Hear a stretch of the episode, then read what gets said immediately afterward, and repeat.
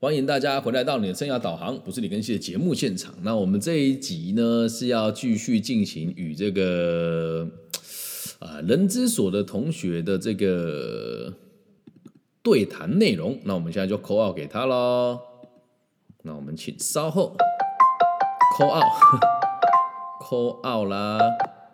嗨，学员同学，我们现在在录音现场，对对对。所以开始吧，你请说，我在听，来吧。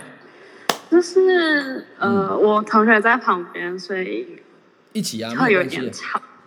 然后我想要解释一下，就是我所谓刚刚那个斜杠的定义是，嗯，因为其实就是我们在做这个主题之前，老师都会丢那种回顾性的论文给我们，是是是。然后，其实斜杠就是目前的学术的论文的话，大概只有六年的时间。是啊，所以没有。所以其实你要仔细去看一个词叫二次曲线，它只是抄袭二次曲线而已。你们老师如果没有讲，代表这个真真的是不大行啊，代表他们对管理学不专精。嗯。嗯，应应该不是这样子说，应该是说斜杠目前学术里面有很多个英文单词。我们知道都是 slash 还是 slash 那个，但是我做论文的话，我做的主题是我选一个英文单字出来做，然后那个单字叫做多重工作。哦，我懂你意思了。对，可是因为韩，他现在还没有一个，比如说像斜杠的话，应该是什么 slash 吧？对，是从 slash 最新的单字是这个。嗯，但其实它还有 moonlighter 啊，然后还有很多很多个。因为我觉得它都是一样的东西啦，就是。到最后，我们认为最好的方式就是从写刚才里面讲那本书，就是知识变现再加解决人家的问题，然后变成著作创造被动收入。就是我我没有或许没有看你说那些东西，但这个东西其实在很久，大概一九八零年的时候，从二次曲线就延伸到现在。你后来看到所有的词都是从二次曲线延伸出来的，对，所以可以想一想，因为嗯。这个我怎么形容呢？就是如果我们原本算数学方式都是二进位，而突然有人用十进位来算的话，大家就很不习惯。可是回归到根本，它的本质是一样的。对，所以你要去看去想，因为我现在自己在写论文啊，就是我现在写论文的时候，我很多很多专家都会诟病我说，你都不看别人解释别人的著作啊，我就喜欢看原著，我干嘛去听别人怎么解释那些学问？你懂吗？我的想法。但是如果你要写论文，还是得用你们老师喜欢的方式啊。嗯。了解，这样了解哦，因为应该是说，我目前的话就是在收集资料，就是我的方向是，因为我会问说有没有正职的工作，是因为我论文所的方向是希望第一份。就是希望他的第一个工作就是主要的工作是 HR。如果你这么做的话，会很去看他有没有斜杠。嗯，你会很欠说，而且会会听到很多人说谎。最可怕的事情是在台湾的人写论文，在做直性研究，哎，在做直性研究的时候，从来都没有征信的能力。所以我看了很多论文，就是有一些阿里不达的王八蛋讲一些乐色话，然后人家论文里面竟然就引用了。但我不想点人家的名字，这现在网络上都还蛮有名的哦。这样了解吗？可是无所谓，反正你论文能过就好。只是你，如果你想要探究事情的真伪，我可以跟你讲很多事情让你去思考。因为在台湾，从 HR 去做斜杠串，你做你光是做这个事，你会找到哪些？我大概都知道了。但我只能跟你讲，呃，我们不能讲档次不一样，但是水平真的不同。那你如果要你如果要做这些研究的话，就不用学，就不用就不要用我的东西，因为和你会让你的东西很难写。嗯。这样了解，因为很多人找我聊完之后就不用我的了，因为我知道你们要的是什么，我都能够理解。那我也很期待下个年代的我们的学术研究不要这么八股，真的，因为其实在这个圈圈里面，很多人很讨厌我，我自己也知道，很多人会对我议论纷纷，我自己是很清楚的。嗯，所以你要自己决定啊，就我我可以开一个我认为你很适合去访他们的名单，你会很好写，非常需要，因为其实我觉得要找到。你要找到 HR 就已经不简单，然后还要找到。不会啊，网络上很多啊，很多人自称 HR 斜杠啊，很多人自称 HR 专家，太多。你打 HR 专家就一大堆，那些有在买流量的，你问他们，他们就一定讲的头头是道，对，然后会很符合你的需求。但那个不叫斜杠，他们都没有说实话，他们是拿了爸爸妈妈的钱来买广告，然后才自称自己是斜杠，在实际的管理经验是零哦。而这是现在年轻人吹捧的东西，而老一辈的老师也会为了迎合这些人，或者是反正也不干他的事，就会让你们一直往这个方向走。嗯，懂吗？因为我最近几年一直在看这些东西啊，就我自己有去看生涯规划的文章，真的是很离奇啊。嗯，就像核核轮马这么好的东西，这却却却被台湾践踏成这个样子。嗯，很多人以为核轮马是 U Can 做的，其实不是，是 U Can 去用核轮马的逻辑来做开展。理解？对，然后还有一点是，呃，管理学跟人力资源还有中高阶管理三个学问是不一样，而你出发的角度是从传统的人力资源管理，所以缺乏实务经验，也缺乏高阶的逻辑，更缺乏全面性政策的认知。而我的出发点是从政策跟企业的人力资源的分布，还有整体社会的阶级架构去进行，所以你写我东西会变得非常艰深。就像我刚刚讲的斜杠，你应该能够理解吧？能够听懂我说什嗯，么？可以，可是问题是有做到这个样子的，就只有我自己而已啊。所以你写我就会变得很难写啊，而且会跟会会跟其他人产生很多冲突，因为我讲的话都是实话，会让别人讲的话就是变成是谎话。嗯了解。对，没有，啊，因为我现在就是只是想要先调查，就是有没有对啊，这个这这样的一个状态的人数多不多？因为嗯很多啦。其实我还是嗯想要做量化的研究，如果想要做，因为我想要探讨的是，嗯就是因为是多重工作嘛，所以我想要探讨是有没有那个回复的行为。就比如说，嗯大部分人第一份工作做完之后回家就是只想要休息，那为什么会有人想要兼职？是因为兼职也可以让他有恢复，就是让自己充饱电的感觉来来来。来来，你要先想啊，如果会这么回答，就是受薪阶级没有管理理念，然后也不懂自己对社会有价值的人，而这样子的人在社会占了百分之九十，懂吗？他们不是为了充电，嗯有的有的有人来做生涯规划，只是为了让自己觉得自己很屌而已啊，这是实话。我看很多人会，你你去找外面的专家，会看到很多这种人啊，就是会觉得自己很屌，然后就是骗骗大学生觉得很酷啊。特别是一零四上面那些没有牌的生涯规划，对我就直接点名这些人，我无所谓，我不 care，啊我也不喜欢他们，反正他们也不喜欢我，又他们也不会给我钱啊。一零四不能跟我合作啊，他们连在政府接标案也也也对啊，他们去外面接案，有时候我们是会协助的嘛，我就直接点名，我不跟他们合作啊。那你说像我自己，你刚问这个问题，其实很多人问我说，那一天我去静宜大学演讲，然后有个教授问我说：“哇，李老师你不容易，我本来以为你讲的是假的，但我刚刚稍微查了一下，问了我的朋友，讲的是真的。”我说：“对。”他说：“那你是什么时候开始会觉得上上班比没有上班还要快乐？”我说：“我有理想，我有目的啊。我以个体心理学角度出发，我奉持《金刚经》，我觉得我的工作就必须得对社会有价值。我们每个人都是要对社会有价值的、所以，当我有事情做的时候，我在解决社会的问题；当我没在做事情的时候，我在被社会服务。所以我并不觉得我休息是一件值得开心的事情啊，嗯，懂吗？所以这时候你你就会发现，你会跳脱金钱的这个框框。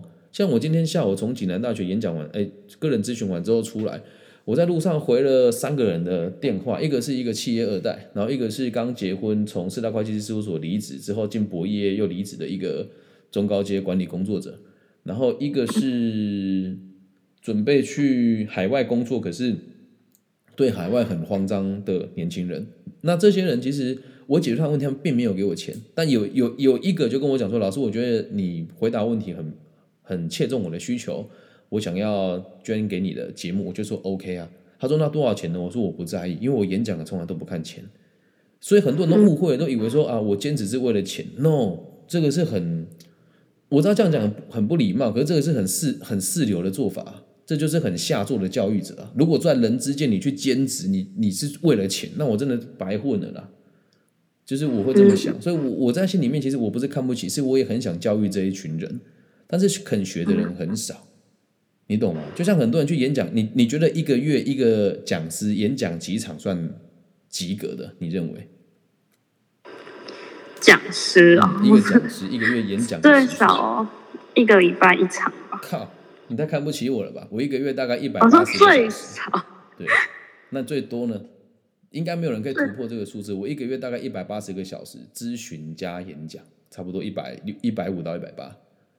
嗯，可是这个就是问题啊，就是我们这么做，其实会让很多人对我们很讨厌，也很质疑。而且教书只是我的兴趣，它不是我的本业，懂吗？可是如果今天用你的逻辑去回答，就是你会问到，就是那一群为了钱而出来演讲的人，而通常这些人的成就就真的比较差一点点，他们只能在大学生面前耀武扬威。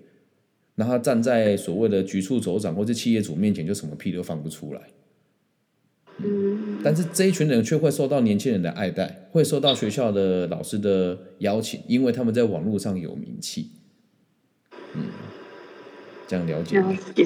对，所以你我现在只是把事实告诉你，可是你研究要怎么写，就是变成是你要对你自己的立场。因为像我写论文，我并没有想要表达我的立场，我只想把我论文写完，在他们的游戏范围以内讲一些我想讲的话。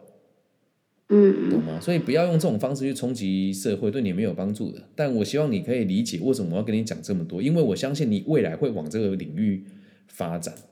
然后我把我立场告诉你，很有可能在未来你跟我不同立场，你会讨厌我，但我还是必须得把话告诉你，懂吧？因为现在已经有很多人应该说，其实从文献里面就有讲到说，是会做多重工作不一定是因为只有金钱，就是也有可能是他第一份工作的成就感没有满足，或者是他的就是自我追寻。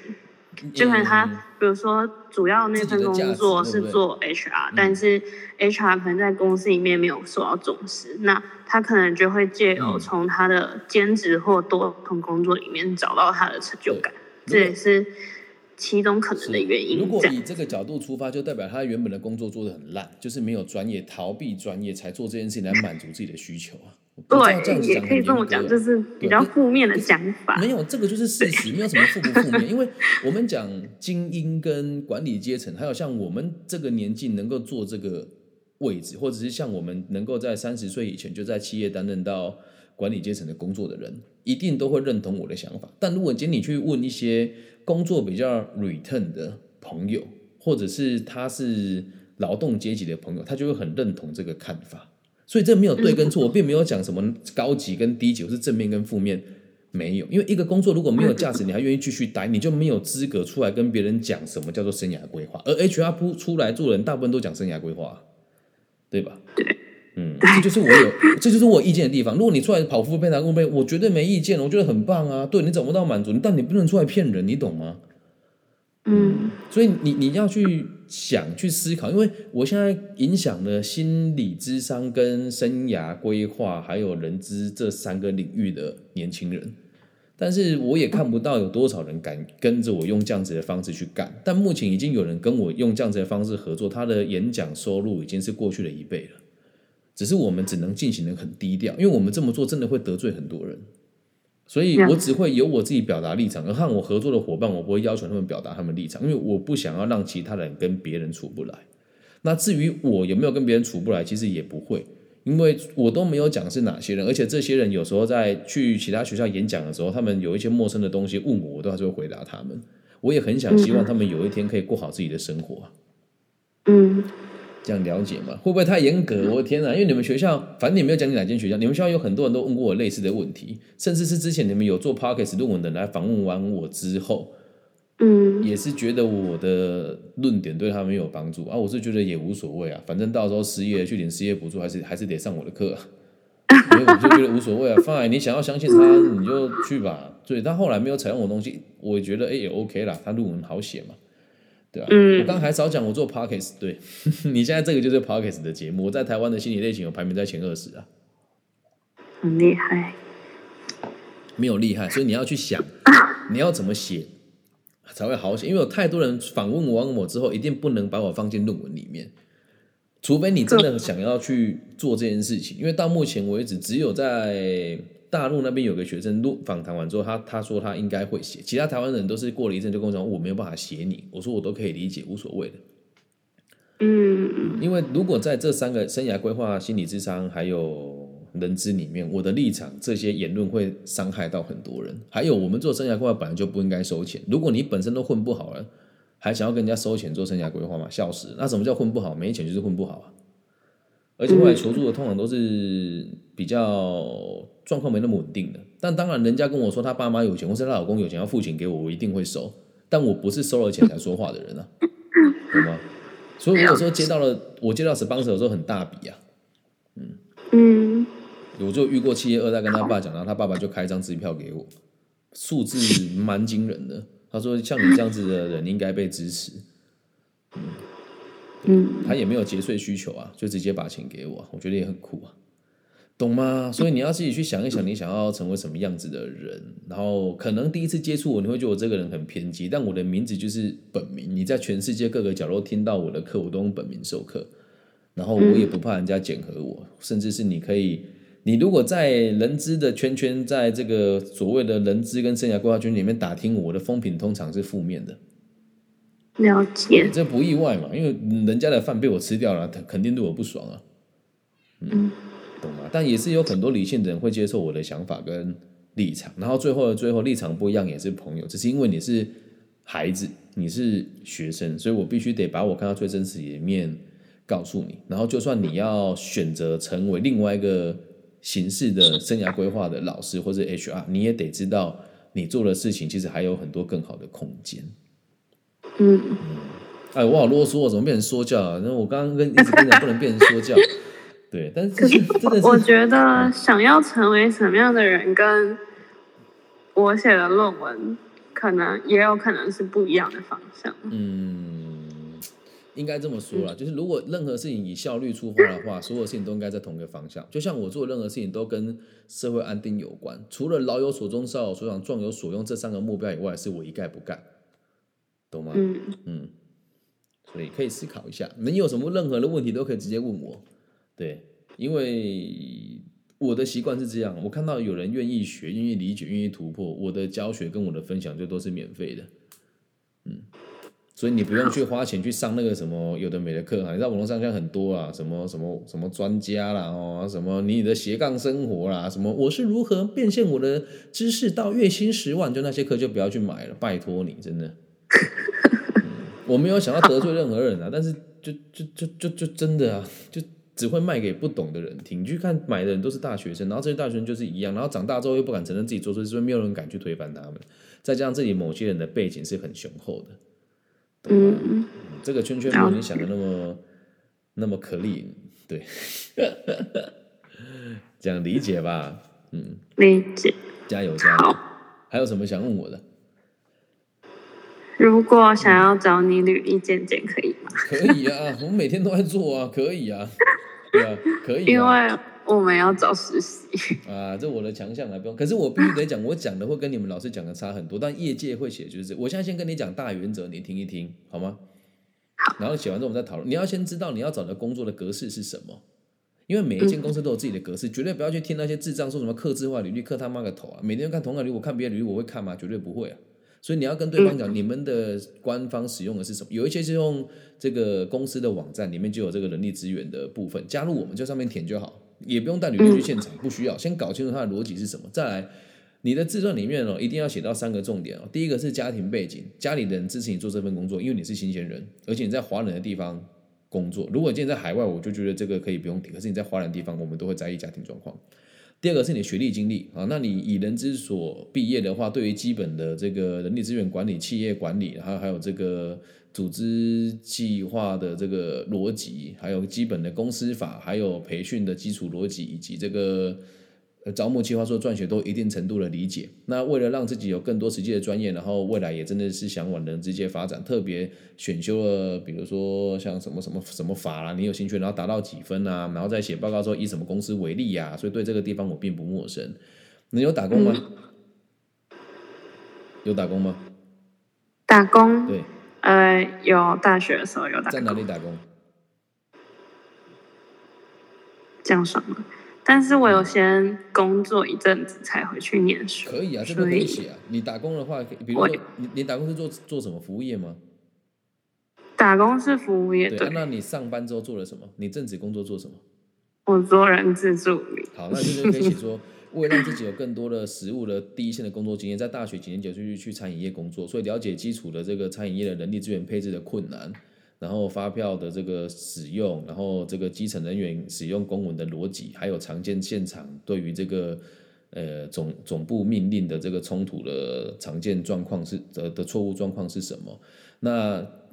有了实际的攻读经验之后，大学毕业就到什么什么公司担任人资助理的工作。那虽然大部分处理都是主管的交办事项，但也有初步的这个人力资源、人力银行的后端使用的经验。然后这个招募的约聘、诶招募书，还有各项资料的统整，然后负责哪个部门的薪酬，或者负责哪个部门的考核。那后来发现自己的学习其实相当有限，于是就下定决心在报考什么什么学校的什么什么所。那期待当时的期待是未来毕业论文是以什么为目标？那现在也开始进行了。因此，如果未来再到贵企业实习的时候，就就可以以更全面的角度瞄准未来成为一位能够让企业人力资源更加稳定的人资工作者为目标，也拟定了具体的工作计划如下段。接下来第三个重点就是工作计划。了解吧？这才叫完整，懂吗？叫你老师教到什么东西，给包包等级了，真的啦。有时候我讲的都很气啊，就是这个就是最根本的，他们不教啊。他说：“哦，我的人格特质是什么？”我这样子讲完，人格特质就展现完。他说：“我诚实，我是一个诚实、正直、正直，哎，然后责任感强的人。干嘛你来选立委了？开什么玩笑啊？但你们之前都会写这种履历啊。然后在最后再写工作规划，短期目标，希望自己可以独立作业，在不需要他人的协助之下，完成所有日常的工作事务。”然后挂号包含这个薪酬或是差旅的计算，或者是当时所负责的部门项目。中期目标希望自己拥有全诶拥有这个跨领域、跨专业还有跨事业体的管理能力。然后希望可以透过各种不同的这个政策的导导向，还有培训的方式，提升公司的离职率。然后并且这个。想办法设想出更好的考核方式，提高公司的士气，进而取得更好的业绩。然后长期目标是希望可以引领公司的拓兵以及转型到各个不同的部门去历练，希望自己可以成为一位这个全方位的人资中高阶管理工作者，在此长期深耕发展。那如果这个学校跟你们这企业跟你们学校有有配合的话，就可以写说，那期待在未来。呃，工作稳定了之后，也希望自己可以再返回返回学校攻读博班，然后期许自己能够成为在产官学学界都有一定能力，然后促进社会安定的人力资源工作者，这样子。好，了解吧？所以写完我们可以再讨论。那你前面的内容我们就不谈，因为一个萝卜有一个坑，也没什么好好提的。对，重点是后面自传的部分。然后，因为每个公司的要求都不一样，有些公司会让你分段写自传，有些公司会叫你直接写，有些有些公司甚至叫你不用写，有些公司会叫你写两个语言，你就告诉他们的需求来做调整。然后，如果在人资部门去面试的话，我会建议你尽量穿套装跟西装了。嗯嗯，虽然人家会说这样很奇怪，可是我就是。重视啊，而且难保哪一天我要替我们公司做教育训练，或者去其他地方做参访，或者做这个领域的交流，我穿西装出门也有面子啊。对，对我个人穿西装是很衬头的人啊。但你现在看到我在直播间，我都是穿汗衫而已啊，因为我在家里开直播，我穿西装干嘛？天哪，懂吗？所以把最好的一面拿出来，嗯，就这样。了解。了哦，嗯，如果你们你们学校在嘉义还是高雄？嘉义吧。这样是不是就知道了？没差，无所谓啦。你们学校不可能聘我去讲生涯规划的课，你等着看。你们聘哪些人讲，我都知道，无意冒犯啊，真的要检讨一下。我讲的这些话，你早该知道。而且读这个科系，这个东西对我来讲是很基本的，而却没有人教你。那你要知道这是谁的责任哦。